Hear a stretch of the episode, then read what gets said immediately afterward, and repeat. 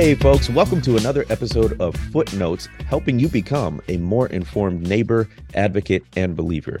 I'm your host, Dr. Jemar Tisby, and this time we have on the show someone who is no stranger, and it is the one and only Reverend Dr. Esau McCaulley. If you're not familiar with Dr. McCaulley, he is a professor at Wheaton College, he is an ordained Anglican minister. He is a New York Times opinion columnist. He's breathing very rarefied air as a writer, and he is the author of several books, most recently, How Far to the Promised Land One Black Family Story of Hope and Survival. So I get to interview Dr. McCaulley about his book, and you'll hear in this episode. We go way back. We are friends on and off the mic. And so we get into it a little behind the scenes, a little into the nitty gritty. We talk about the Black family. We talk about interracial marriage. We talk about how to talk to kids about things about like anti Black policing and so much more.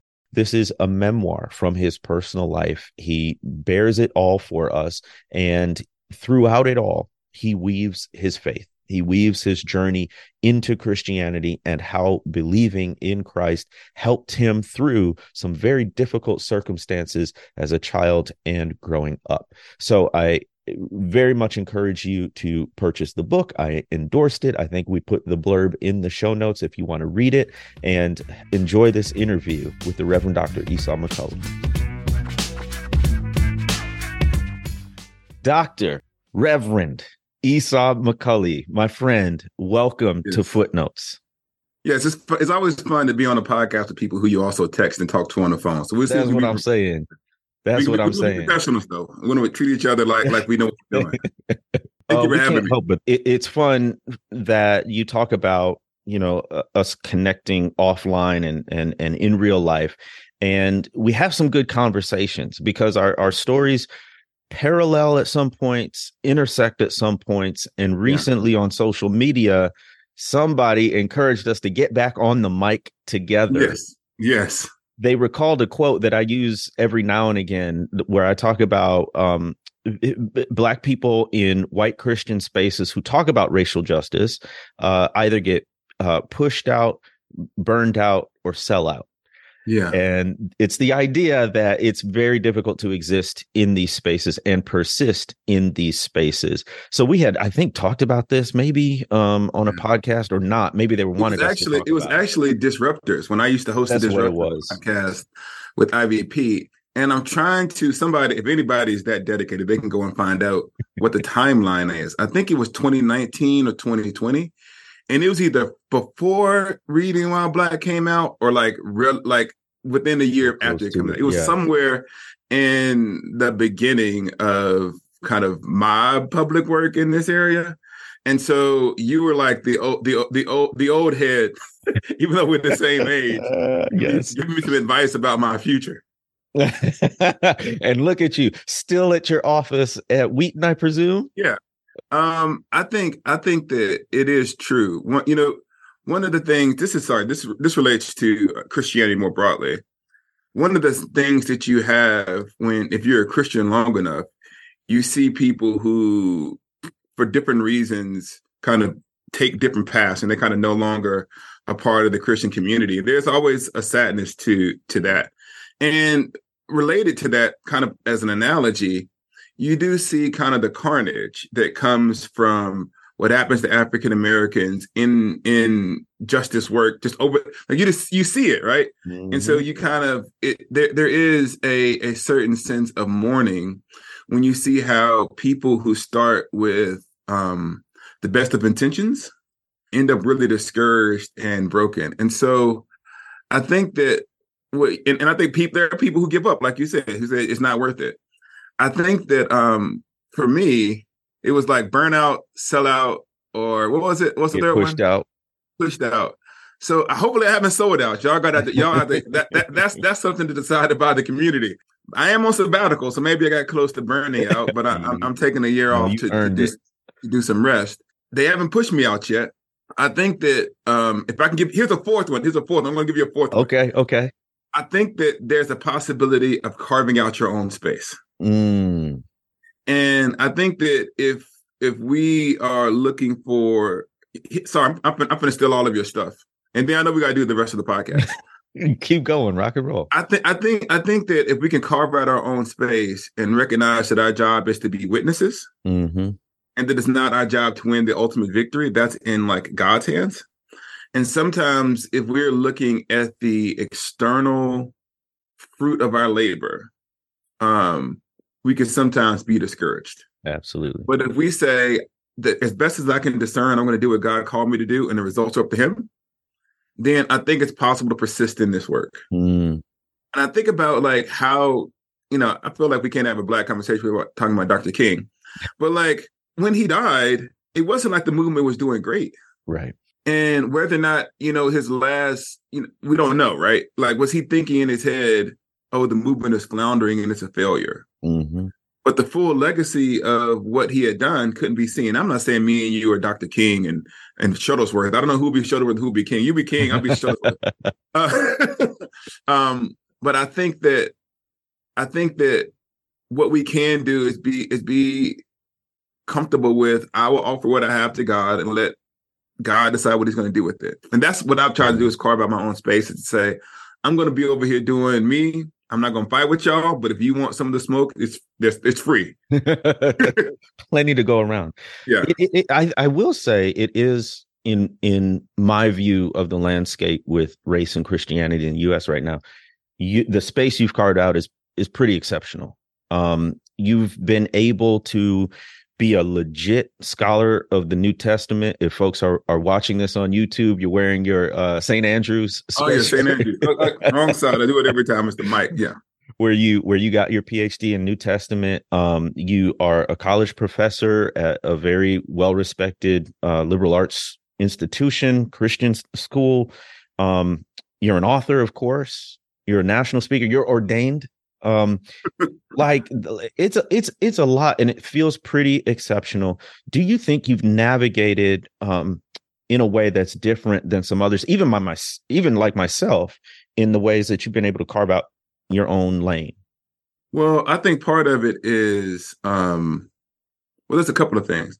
One is hopefully you learn from the people who came from before you and so, although me and you are the same age, you have been in the public for longer than I have. You were talking about the fact that you've been doing Pass the Mic for 10 years. And 10 years ago, that would have been 2013. I was beginning my PhD at the University of St. Andrews. Before that, I was living in Japan. And so, in some sense, I saw the way that certain African American Christians who spoke about race were then treated, and then how the community they built turned on them and they had to kind of rebuild, right? I saw that kind of pattern play itself out over and over again. And so what that showed me is well, I might as well be myself from the beginning. Mm-hmm. And although it may be slower, if I build from a beginning a community that understands what I am, and what I'm about, then there is no like, oh, there is no kind of like, oh, we're turning on you now because we thought that we owned you. Mm-hmm. And so what I've tried to do from the beginning, one of this this will be funny. I know we were talking about how about to the promised land, but I remember when we were um like writing um I was writing how Reading While Black, and they were asking me about the cover. Like what, what what kind of cover do you want to have on the book? And I literally this is the advice. I wanted to look as black as possible. and when I was when I was writing the introduction to Reading While Black, and um the introduction begins with OutKast at the Source Awards. That's yes. so like if you want to say like the first time somebody read something from me, they read about the South got something to say. it's about Atlanta. as black as you can get. Yeah. And like and like if you it's like if you know, you know. And so I think that has been helpful. But the other thing is, and this is actually true, we talk about this a lot offline, but we'll put it on the mic. It's discipline specific. Mm. And there, and I talk about it in passing in some of my work, but what often separates certain forms of evangelicalism from like the black church or black christianity is different understandings of american history mm-hmm. and the glory narrative of american history and when you challenge that narrative even though it's not initially theological when you when you challenge the narrative of american history or even the church's complicity collective compromise that gets people's ire and because i'm in biblical studies um, and I'm my, the center of my attention isn't the critique of evangelicalism. Mm-hmm. It's actually, you know, interpreting the Bible and even lauding black biblical interpretation. One of the other things is really interesting. Then we, will I know we got to stuff. People often ignore the black church anyway. Come on, yes. And so because I speak I speak about black people a lot in my, my biblical scholarship, they don't know what to do with me because I'm not yelling about like, oh, he's talking about how black Christians read the Bible. Now we read it differently, and there's reasons why I don't talk about it. And so I think that because of my discipline and my genre and my focus, um, it kind of it kind of puts me over to the side. Yeah. Another good example, and maybe I don't want to call her name, but maybe she'll like it. But like Jasmine Holmes' um, recent book, was it is it Carved in Ebony? What I forget the name of it. Um, right, I, Crown with Glory. Sorry, Crown with Glory. There we go. Um, like it, it's it's black abolitionist literature, right? And it it it critiques, you know, because of black abolition literature and the history of kind of like what we've done, it critiques, you know, the people who are in the way of liberation, but it does it on the way to something else.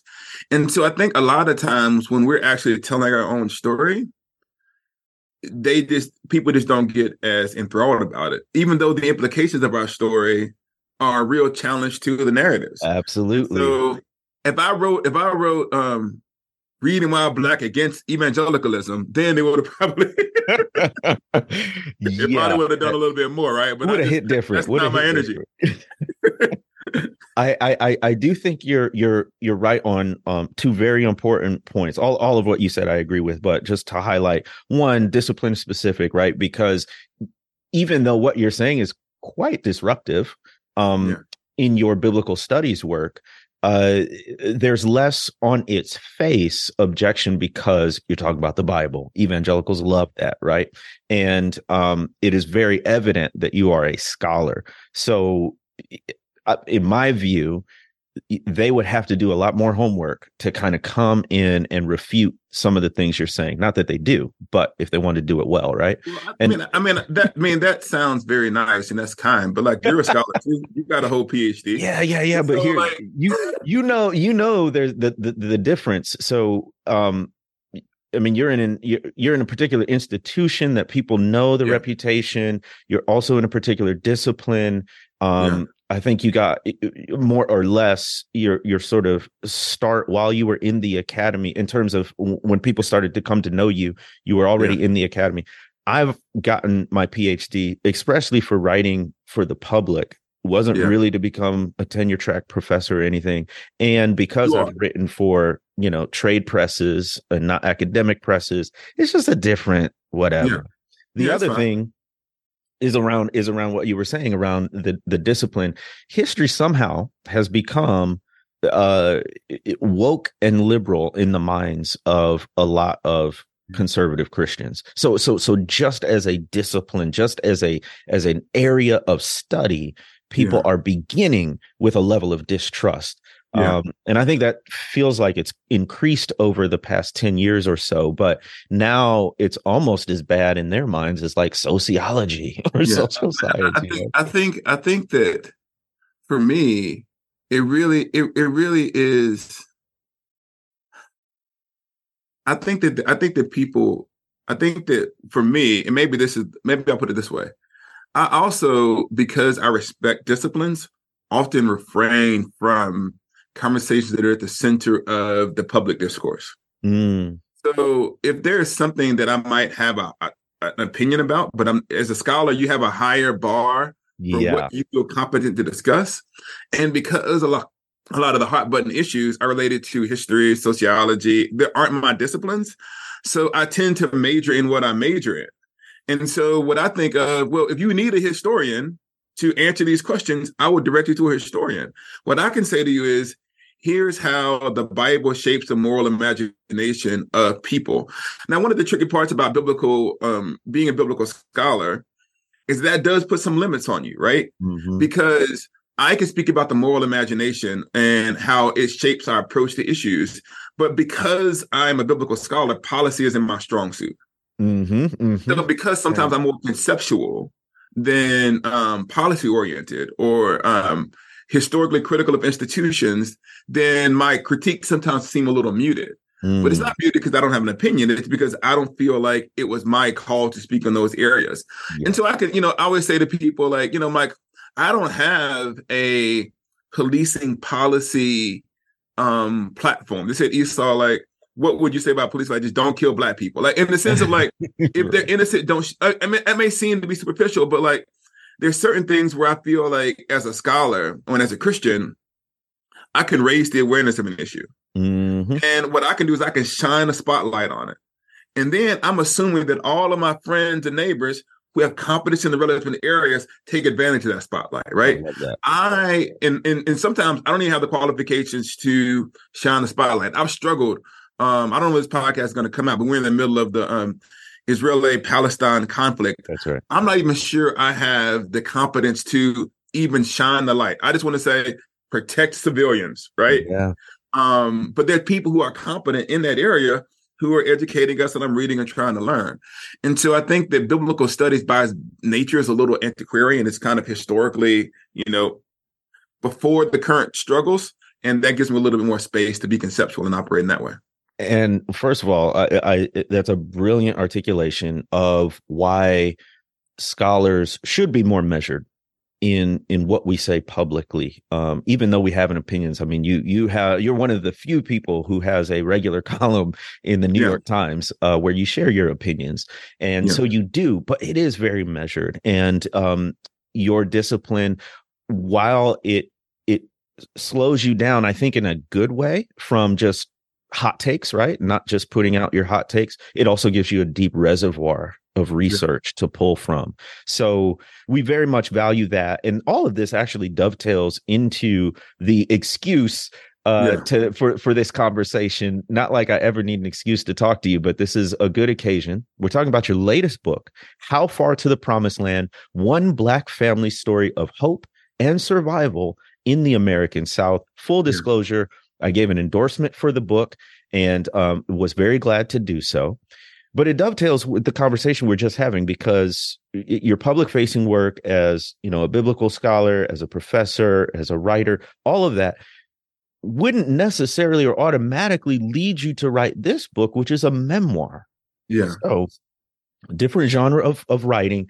Why Yeah. this book? Why now Well, it's really interesting that like all of the conversation we just had might be undone by what comes after this. And maybe it's related to it. It's because one is I want there were some issues that I wanted to talk about that I couldn't directly address in my scholarship Mm, or even in my columns um that I felt like I had an opinion about that I could do through the lens of story rather through the lens of analysis. So the book covers like three generations of my family's life, maybe even four: my great grandmother, my grandparents, my parents, and then me. And it looks at these the the language of how far to the promised land, and this might help people to understand. There's this passage actually not in they didn't have promised land at all. I think it's in like Micah, where it says um in the, um they were they were they would beat their swords into plowshares. And in the King James, it will say, and they will study war no more. mhm. There'll be no one to make them afraid, and they'll all sit on their own vine and fig tree. And anyone who knows anything about um, Black literature knows that the language of vine and fig tree actually then reverberates all the way through um, the rest of Africa. Like it becomes a literary trope. As a matter of fact, when um, Amanda Gorman um, gave the poem, she she referenced the vine and fig tree oh um, in the poem in the inauguration. And so the idea was this idea of safety when there was no more violence. That in, in a lot of the, the history of African American culture, that we've been subject to violence. Mm. We wanted a place to call our own, our forty acres and a mule. And the and and the idea of how far to the promised land is like how might we arrive there and how long is it going to take to get there. Mhm. And the story, by looking at the stories of the generations in my family, by telling the stories of a black family over a hundred years, and I and I say it this way: a black family always contains the story of America. Mhm. come Because on what happens to America, we don't have money to buffer us from it, right? So if there's like if Jim Crow exists, we feel it, right? The civil rights movement, we feel it. And so by telling the story of a black family that just exists in the South, all of American history lands on us. And so I wanted to be able to tell that story. But I also wanted to be able to tell, and maybe this is kind of one of the undergirding passions about it. I want to be able to tell the story of finding God in that context. Mhm. Mhm. Um, there's a lot of memoirs, like Christian kind of spiritual biographies, where there's this spiritual journey where the person, you know, I, I say a lot about C.S. Lewis. Like he's he's he's in England, Mm-hmm. And we read their story, even though we can't identify with England, we say, oh, there's something about his longing that we can identify with. But if you're black and you're Christian or you're thinking about God, the journey to God is over and through racism, right? Maybe the, I don't make I don't want to be totalizing in that claim, yeah, but yeah. when we're trying to figure out who God is, we're trying to figure out who God is in a country that doesn't often love us. And we're asking, can I believe in a God that allows this kind of world to exist? And so people, and maybe I wanted to put into one place all the things that people said I couldn't be at the same time. Wow. And what I mean by that is there are people who like the Jesus part of me, right? The fact that I love the Bible and that I'm a Christian, and it's like if only he would do less race stuff, we'd love him even more. Or the people who say like his racial and not his his cultural commentary is is cool, but he brings Jesus into it too much. Um, and so I want to say, well, no, it was precisely in this context, and I figured out the question of God. Mm. And so when people ask me, this is a book about racism, is it a spiritual journey? I was like, yes, yes, it's both. Because, right, the hush harbors, right? How, where, and when do our ancestors make sense of God mm. in the mm-hmm. context of slavery and oppression? And so, how far to the promised land isn't just my journey, it's like the journey of multiple people who are attempting to figure that out. And so, I guess I wanted, I wanted to be able to tell that story so that people who are also on that journey to God may have confidence to do so. And this is my last time rambling, then I'll let you get a question in. One of the things that this is providence, right? When Reading While Black came out, it felt like we were trying to ask the question, like, can I be a Christian in this changing context? Mm. And is the Bible a friend or an enemy on the road to justice? And I want to say the Bible can be your friend. He, you know, the God that you encounter there is a friend and not a neighbor. And four years later, we're in 2023. And I'm not going, I'm not trying to dismiss, I'm not, I'm, I'm, want to talk about de- deconstruction in a very careful way. Is that now we're the, the questions aren't necessarily initially exegetical, they're mm-hmm. experiential. Mm-hmm. Like we've been so hurt, people have been so hurt and wounded by the church or people that they trusted they're struggling to imagine a form of Christianity, right? Mm-hmm. So the initial thing in that context isn't to throw Bible verses at them. It's to sometimes just to be with them and to tell them about your own struggles. And I didn't know that. It wasn't like a market thing. I would do a market analysis. We're heading towards a time of spiritual trauma. But the book is actually dealing about dealing with overcoming trauma on the way to faith in the context of a, a, a culture that's coming to grips with its own trauma. And so I think that hopefully it's useful in that regard that they can see someone who who experienced kind of religious, personal, family trauma, but at the end concluded um, that God was still good. I, I, I think you got your finger on the pulse, uh, and I'm very glad for the timing of this book um, and the style of it. Like through these stories, through these personal testimonies. And what's so interesting is you start the book by by, by talking about this event that you uh, were, were part of with Lecrae and sort of going through the thought process of what to say to these folks, which was mostly a white audience. And you decided that they needed, and by extension, we need to hear a story that's not about you, or at least not just about you. It's a yeah. family story. It's a community story. So I'm just wondering, like, in your view, what you think we gain by telling this broader story, um, and and and what do we lose by just focusing on ourselves in in memoirs like this? So, the, the, in in the context, the author asked me. Sorry, the, I was in an interview with Lecrae, and they asked me in him, "Can you tell us about the most racist thing you ever experienced?" And the whole point of that question was for us to speak about how we went through something and overcame. And we're the heroes in the narrative. We we have an inner resiliency that allows us to to handle and thrive. And I think that that idea, and I and and I've seen it pervade the culture that the the solution to our problems is an act of the will. Mm. Right. The entire idea of manifesting stuff and wanting it bad enough you can make it happen mm. makes it seem like indirectly the poor stay poor, the oppressed stay oppressed because they didn't want it bad enough. Mm-hmm. And I just reject, I just reject exceptionalism as like the means of racial progress. It's like doesn't work. Because the reason I say that is because I know people who wanted it really bad. Yeah. I cannot honestly say that I wanted it the baddest in my neighborhood. That's just not true. It's right. it's a lie. And right. sometimes it's a lie that we perpetrate because it benefits us to tell that story. Mm. And so the other thing that happens when you tell kind of a rags to riches story more broadly is that the, your community only focuses the backdrop of your in, inevitable rise to greatness. And I want to say, my community wasn't focused on me. My community was beautiful in its own right. Mm-hmm. And my community, like, how did I get the convictions that I have about racial justice? Yeah. Where did they come from? Right. Where did the sensibilities and my belief in God, where did all of this come from? It comes, it came from seeing the lives of ordinary black people. My God.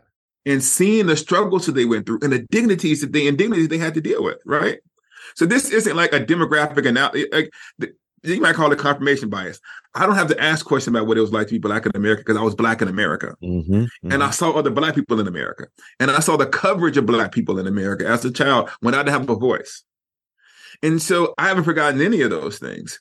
And so for people to understand me in so much as they care, they needed to see the community that was around me, the, mm. the people who shaped me in their testimonies.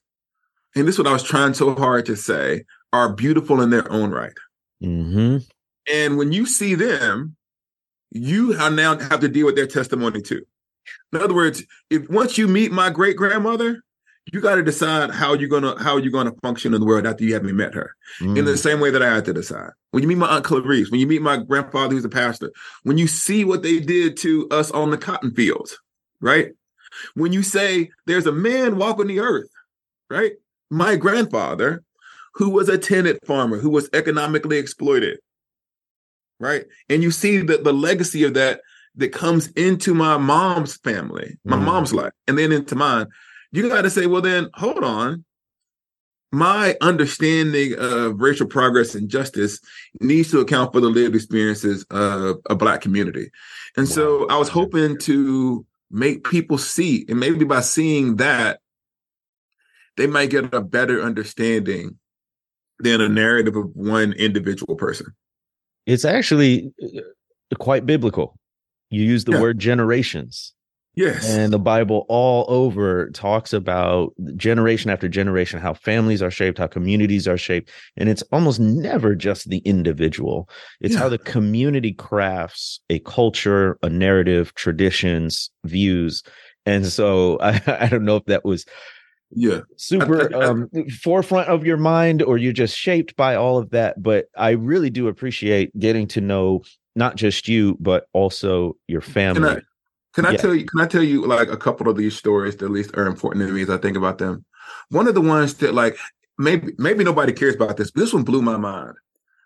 When Brown, I talked to my my grandfather about Brown Bridge Board of Education.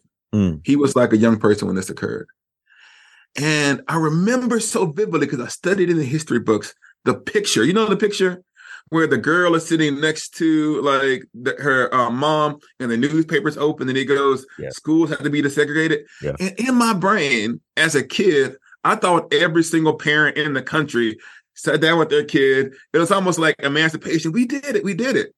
But i realized it was more like juneteenth.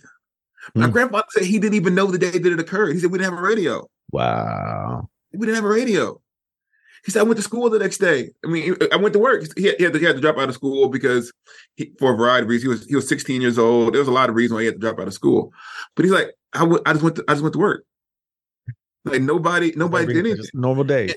And, and it was a, I was like, what do you mean the world changed? But it shows you what we read in history books and not what happens in reality. Mm-hmm. Now we know, obviously, massive resistance to segregation. I knew about it conceptually, the Brown Board education led to massive resistance. And there was a long period of time when I talked to my granddad, and he goes, No. And then my, my mom's like, not she's like the second oldest. She um she doesn't she's the first one in her family to go to desegregated schools. Mm. She starts in first grade, right? But then you think, okay, she's in desegregated schools. But I talked to her, what is it actually like to be the only black kid in a desegregated school. No. When it's not on the news, right? We know about once you get to Little Rock, not we know about these stories when they're these the military's involved, right? And like they have to force black integration. But what does benign neglect of young black girls in the 60s look like? And so, like, that's what I'm talking about. When we say this stuff, and she she talks about how there was this there was this honor society, this Greek, like it was like kind of like, you know, how you get into college by having this thing. And she talks about applying over and over again to get into this honor society, mm. but it was all white, and they kept saying to her, "Well, you're just not the right fit." Ooh. uh, well, she tells this story. I don't think this one even mm-hmm. came in the book. Uh, it wasn't because this here's an outtake. She tells a story of how they there was there was there was a black girl who got invited to the homecoming by a white guy in the school, and he was one of the popular guys in the school. And then the day a day or two before homecoming, he says it was just a joke, and he they humiliated this girl. Oh, it almost led to a riot at the school, and they did all of that just to shame that girl. Lord have mercy. And how they would at the school, they would like even though the school's integrated, the white kids would sit in this part of the school at, at lunchtime and the other kids. And so I'm like, well, hold on.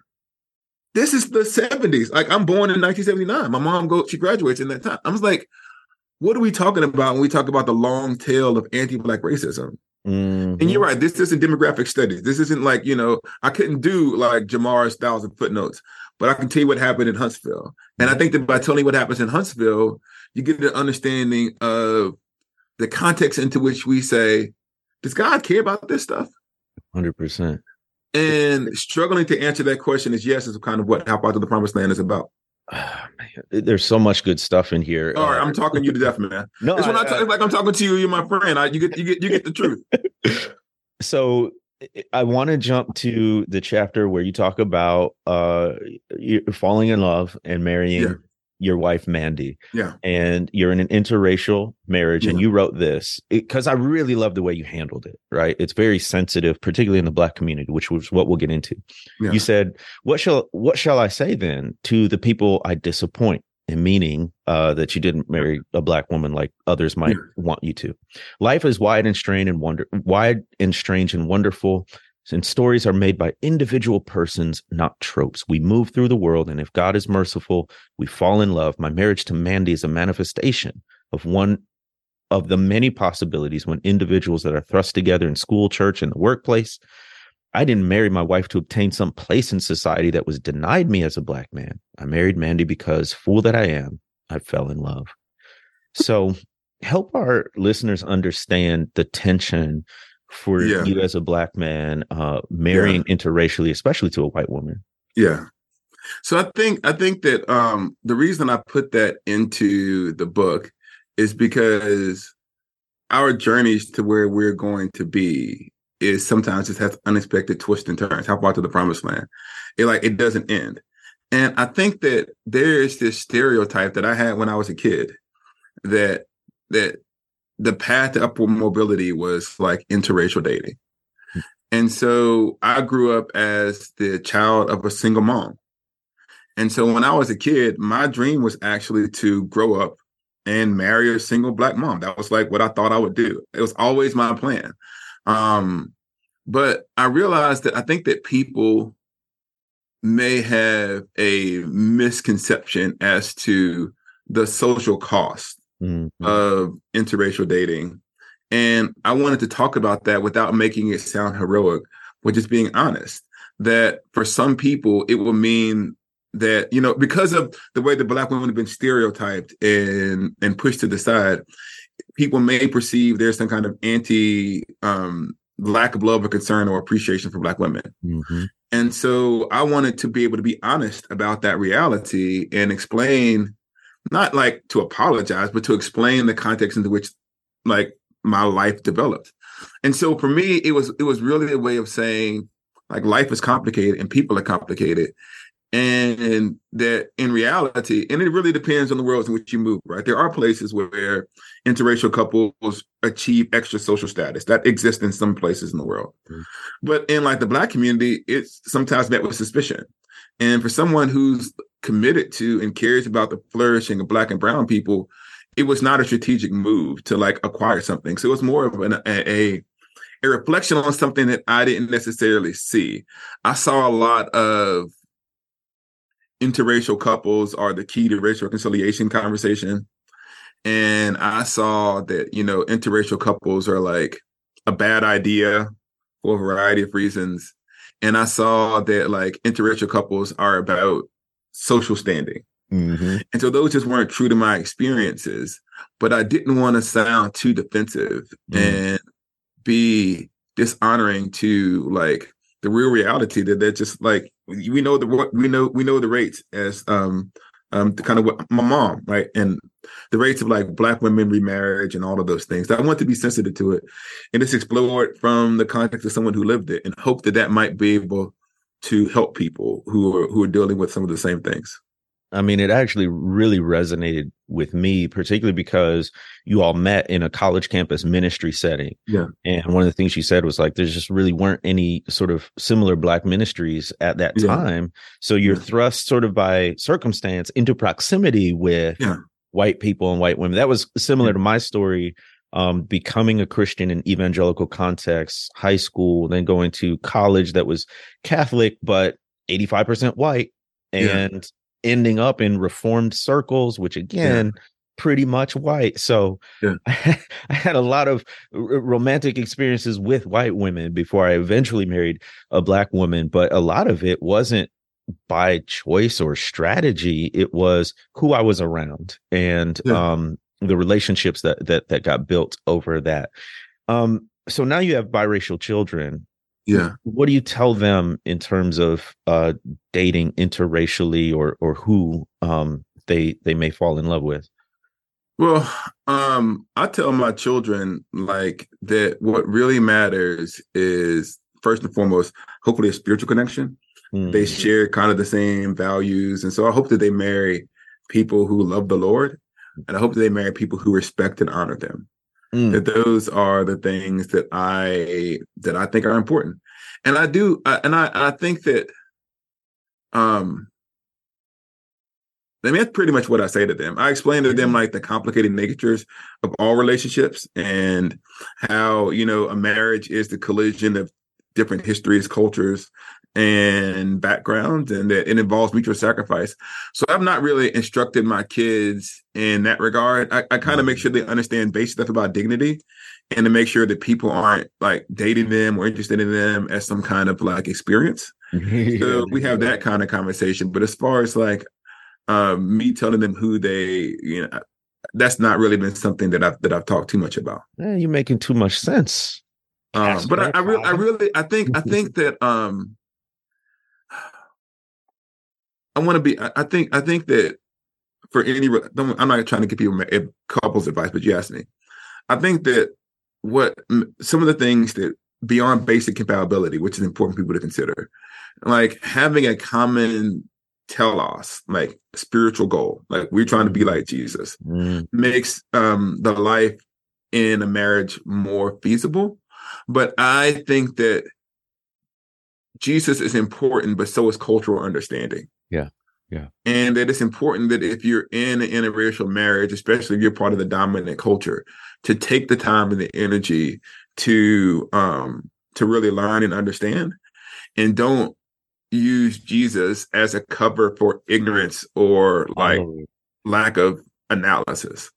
And so I was blessed to have someone in my life who did that, right? That um she never tried to like control like my own spiritual development, my interest, my um my the work that I felt was important. I felt like I've always had a supportive partner. And I know that sometimes um when people are married in peacetime, um racially and then strife comes up i know this other couples have struggled during that that kind of reality yes um but i can't speak to that because that's not my experience Wow. That's deep, brother. That's deep. Do you think the landscape has changed or the views on interracial marriage have changed from when you got married to now? Yeah. Um, but don't get me in trouble. Yeah. I mean, yeah, I know. I, I would say, I would say like, yes, I would say that people are, yes, I think that people are more skeptical now than they were, um, I guess that would have been 18 years ago. And I think that it is it, it remains true that um God wants the gathering of the nations together to worship him. And even if an, an interracial marriage isn't a manifestation of like the global nature of the church, it's not doing that kind of work, mm. but it's a possibility. And I think that there might be a little bit of excessive skepticism. I'll just put it that way. But right, I mean, but born of like real hurt and experience, yeah, right? Yeah, and yeah. um, so I don't want to be dismissive, but I'm just like, yeah, like I understand some of the hesitancy that people might have, and I'm not telling people to do it. It's not like mm-hmm. everybody go and do this. I'm saying mm-hmm. like, well, no, like it's a possibility. It's one beauty that can exist non-competitively alongside others, and I think that um, we have to find ways to have all kinds of marriages flourish. One of the things that actually happened is um, we'll, we'll use the education example. Like there was a time when we all went to HBCUs um, and we thought that going into majority white institutions was going to solve all of our problems, but they didn't. Mm-mm. But the reality is, there's going to be students who are at HBCUs. There's going to be students at majority white institutions. There's going to be students at Catholic institutions. They're going to be students at confessing Christian institutions. And the question is, in whatever category those students might find themselves, how do we help them thrive? Good. And I think the same thing might be true of marriages. Like in whatever marriage someone finds themselves in, interracial, same culture, how do we help them thrive? Yeah, I think that was very measured and wise. Um, and I think I, I'm glad you said it because I actually think that will be a surprise to some white people that there's more skepticism. It won't be a surprise necessarily to black people or people of color. So yeah. it, uh, it's just helpful information. Um, yeah. uh, while we're on the topic of what you're teaching to your children or young people, you said you don't have a policy around policing, but I wonder if you would talk about this section donut crumbs and crack rock um briefly tell us that story yeah then, like how and then i'll ask you know kind of kind of what what we're teaching what do we teach our children at this point so, I'm, I'm driving i'm i'm driving i'm driving i'll never forget this i'm in my mom's mitsubishi galant i'm listening to bone and biggie and the drum, the drum beat makes it impossible to it's it's impossible it. to like drive the speed limit. You like you're 16, 17, you dumb, just drive fast, right? I still remember Biggie's verse. Ooh. Yeah. armed and dangerous. Anyways, so, anyways, I'm driving. I'm driving down the road. I'm, i think I'm going like 50 and 35. I forget what it was. Um, and I get pulled over going through my neighborhood. Um, and the police officer comes in. He's gonna give me a ticket. I'm guilty. Like I'm guilty. Like give me the ticket. Like there's no beef there. I was speeding. I should have been speeding. Bone and Biggie got me. I lost. And in the process of getting ready to get this ticket, um, the officer says, "What's that? What's that in your car?" On your and I looked over and I was like, "Nothing, sir." Said, get out of the car. Get out of the car. And I'm, I'm out. I'm I'm, put, I'm taken out of the car and I put in a um a police a police uh, handcuffed and put in the back of the police car. And you, I wish people had, if you lived in Huntsville, you would understand this. The, the the street that I'm on is literally the street that everybody pass. It feels like everybody passes on the way back to their house. It was after the basketball game, so I'm in the back of the car oh, as the entirety of Northwest Huntsville sees that you know the football. And everybody knows my car. I'm hemmed up to on the side of the road. They slow it down. They look in there. Wow. And so I'm in there. I don't know. It could have been 20 minutes. Could have been an hour. And I was they're waiting for the drug task force. I, I, see that to arrive. So the guy comes in, a second set of cop cars come in, and he goes over into the car. I can see this stuff. He like um he puts his hand and he puts it to his mouth and he says something to the police officer who had arrested me. And then the drug police guy goes away, and then the guy comes back and says, You could go home. I didn't even get a ticket that day. And it wasn't until I um, got back to the car that I realized what it was. I'd had Krispy Kreme donuts. Um, you know the white crust for Krispy Kreme. You be, you be eating and driving, it gets in the little the, the little sweetness of it. Yes. Of it. And I guess he thought it was. I don't know. I guess he thought it was crack or something. And um, one of the things that I realized, and I thought about this a lot, was that racism or just robust incompetence, right? Which mm. one was it? Mm. And I said, well, I wonder if they were driving in a nice neighborhood and the guy was listening to um, John Mellencamp mm. instead of Bone and Biggie, would they have assumed in that nice white neighborhood across town that the Krispy Kreme donuts was crack? Right. And I think the answer is no. one of the other things that was really interesting about that is my mom went home and told the story to my mom. I thought it was funny, right? Like he thought it was crack. It was it was Krispy Kreme donuts. So I got to the punchline, and my mom doesn't laugh at all. Mm. She's furious. She's like, you know, you could have got arrested. You could have, they could have shot you. Blah blah blah. You know, I told you how to do this in all these streets. I'm like, well, mom, I didn't actually break any of the rules you know, my mom gives me the talk, the talk that, that African Americans have. You do this, you do this, you do this, you do this, you do this, you do this, and you'll survive the night. But the thing that was interesting about that is that yeah, I was speeding, right? But that wasn't what got me into trouble. What got me into trouble was the donuts. Mm. And you could, as a black person, follow all the rules, follow all the rules of the road, and still find yourself in a dangerous situation. The other one that I talked about in, in the in the book that was like the one that was really interesting I was driving from Huntsville back up to Sewanee while I was going to college. And a car, a police car came behind me and a friend of mine. And it was going from 50 to 35. And I knew it because I've been through those small southern towns. And the guy pulls me over. I never forget, it was an amazing line. Mm. He said, We pulled you over for a sudden change of speed. I'm thinking to my mom, bro, it was from 35, 50 to 35. I know what the thing is. You're not going to catch me slipping. And he says, Well, where are you boys going? Boys, now we grown. Boys. And I said, We're going back to college. Um, he said, I don't believe you. And he asked for both of our licenses, even though one person was in the um, passenger seat, he was not a driver, and our student IDs. Goodness gracious. And he takes our student IDs and he goes open, he runs out. I don't know what he was doing. I think he was just, I don't know what he was doing over there. They had to go to the car and you come back and you find out if you get to go home. And he gave us back our, our IDs that you boys go straight home and don't stop anywhere else. And it was that moment that um, I decided I was going to move out of the South mm. because there's only so many. That's not. I don't put it this way. It's hard to consistently deal with disrespect, um, and to swallow your pride for the sake of making it home.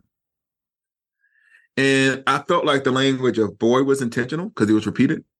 And I felt like the taking of a student, I've never heard of someone asking for a college ID for no, and, and listen, we were in the middle of nowhere. We're like, we were in the middle of literally nowhere. Mm-hmm. So the legal niceties of whether or not he could ask for our licenses and take our student IDs was irrelevant, yeah. completely irrelevant.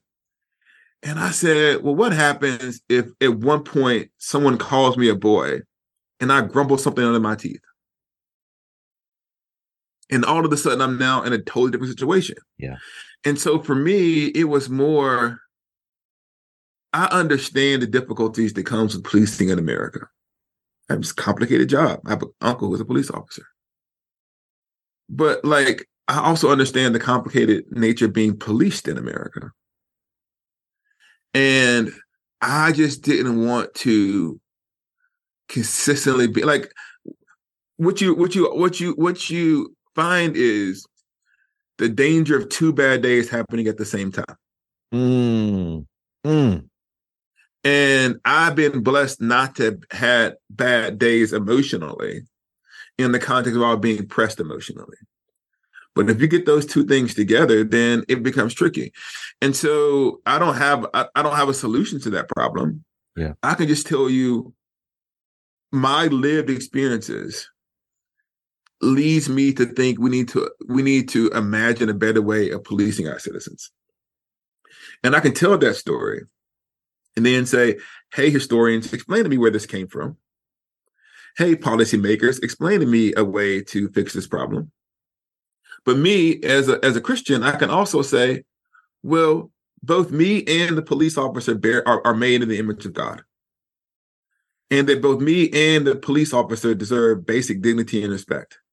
And in the same way, I can't, you know, assume that, you know, someone can't assume just because I'm a black, I'm black skin that I'm going to be like this kind of certain person. I don't necessarily stereotype police officers. Mm-hmm. And so giving people a core humanity and understand that maybe even they want to be better, but they don't know how. Mm. Um, because I've had, I've had, I, I remember when I gave a talk, um, I won't say the city because who knows if they might listen to. It. I gave a talk in the city, but one of the guys who came to me after the talk was a police officer, um, and he said, you know, I've met people like that in the force, And nothing frustrates me more than how difficult it is to like reform the situation. Like he was saying, like, I wanted to be better. Yeah. But he felt like in some ways his hands were tied. And so I, I just want to say maybe the beginning of changing things like that is the conversion of the imagination. Mm. And so what I'm trying to do in that part of how far to the promised land is help people to imagine what it's like to inhabit black skin that we that, that we carry around the South. Because that's complicated. Ooh, that is so good. And I keep telling people, uh, let us not forget the importance of anti-black police brutality in the current movement for um, black civil rights and justice. Like that was the tip of the spear for the black lives matter movement and for so many other um, protests and, and whatnot. And every single black man i know has stories like the ones you've just related. I've related some of my own and and and we have to do something about it. But i do appreciate the way you navigate that that that um a badge doesn't automatically make you bad that we have to approach and navigate people as image bearers of God, uh, even in the context of law enforcement. As as we come come to a close here, um, yeah. I am about to write my first memoir. Yeah. What tips or advice do you give me? I made you I made you put this in the podcast so everybody would know. um I would say just a couple of things. I think that there are stories that happen in your life that won't let you go. Hmm. And you're going to be tempted not to tell that story. I'm going to encourage you to tell it. Ooh, come so on. the last chapter that was added to the book was the, the, final two chapters that were written that were not in the draft was Fools Fall in Love and Fathers and Sons are visited. Like the, the the the stories around my father and our name was written within the last two or three weeks before um, the book came out. Wow. And I felt like that stories that I had to tell. And Fools Fall in Love, it wasn't even it wasn't even in the in the manuscript. That I said, I'm I'm sending this to you all. There's a chapter that I didn't tell you about. This is what you need to know about that story. So I would say there has to be some courage mm. um, that's involved. And I would always like to say to, and you know this as a writer, write yourself in the corner and trust God to write you out of the corner. In other words, what I try to do as a writer is not write a problem that is easy to solve, but write the problem that actually exists. Mm. And so, what I, especially when we talk about race and injustice, we we sometimes say, "Oh, it isn't that bad," so it's less, it's like less of a load. But sometimes we have to write ourselves into a corner to find out what it actually it is we believe and um and what might be helpful to us. The last thing is like be yourself I always feel like, and maybe this is why I felt so passionate about putting Fools Fall in Love in the book. There's a version of Jemar that everybody likes, right? Like there's a group of people who like this part of you, a group of people like that part of you. And there's a tendency to like become the person who people like. Mm. But I would encourage you in the writing of your book, keep all the parts of you that make you you in place. And if people don't like it, people don't like it. Um, and and hope that when you release the book, people are talking about black people. we know as writers, people fall in and out of the mood for for consuming black literature. So just just pray that you come in a moment where like right ready to receive it, bro. Because attention is fleeting. Uh, attention is fleeting. Well, I want to close on just this question that yeah. I like it when people ask me because I always have something to rant about um, or something that's just on my mind that I'm passionate about at the moment. So I just want to give you a, a moment on the soapbox. What is on your mind that you feel really strongly about? Could be something heavy, could be something light, but just go off for a minute. that was probably what maybe I was. I, I am very passionate about Black writers mm. um, right now. And I I wish that people and, and I know this sounds like this sounds self-serving because I'm a black writer, but I think that if people know me, they would know that I spend a lot of time supporting, helping, mentoring um, in the ways that I can. I can testify. Helping African American writers get their place because I know how the, the the market works. And I'll say currently the Christian market is the people who are condemning evangelicalism have a huge market share, and the people who are defending evangelicalism have a huge market share. And all of the energy in the room are is sucked up in this hundred year war between the left and the right of evangelicalism. Ooh. Um, and when Black literature is released that centers Black stories, it's hard to find a place for it. And there's a lot of talented Black writers where um, they're struggling to find an audience. And especially some of our Black women who are just putting out quality work that is falling on deaf ears, often because the industry doesn't know how to reach into Black communities and, yeah. and market them. Yes. And so I know a lot of Black writers are trying to figure out what publisher can get me into the community? How do I gain an audience? And I, I want to say that reading, purchasing, reviewing, and sharing even up and coming and established Black writers is of vital importance because publishers are followers. And every single successful African American book makes room for another successful mm-hmm. African American book. And what would make me happy, I would just this maybe this is the end of my rant. What make me happy is we got to a point where like a bunch of black writers could win at the same time. Come on. And right now it's like one black book and then six months another black book. But you know, is there a possibility to have an ecosystem of a variety of African American Christian writers who write in their conviction, who love the Lord, who offer these gifts to the world and say there ought to be enough room for everybody to win. And one of the things that is like oh this i'm so it is so it is it is really hard to transfer transfer platforms mm. like you can even you can endorse you can do this it's like mm-hmm. it's like you feel limited as a more established black writer even helping them out. And so i just want to say if it's on your wish list buy it. If if if you buy it and you enjoy it recommend it to people. Like if you know one of the ways that you can be an advocate is to support people whose call is literary because i mm-hmm. think there needs to be a record of what's happening in these spaces. And don't just buy all the books telling you to make telling you that you're doing things wrong. Look at the books that show what african american christians have done right. Yes Ooh, i like that i like that a lot brother I think Darina Williams has a book that's come out pre- pretty recently. Jasmine Holmes has a book that's come out pretty recently. Um, Truth Table has a book that you can always go and get. Um, Natasha Sistrunk Robinson, she has some material.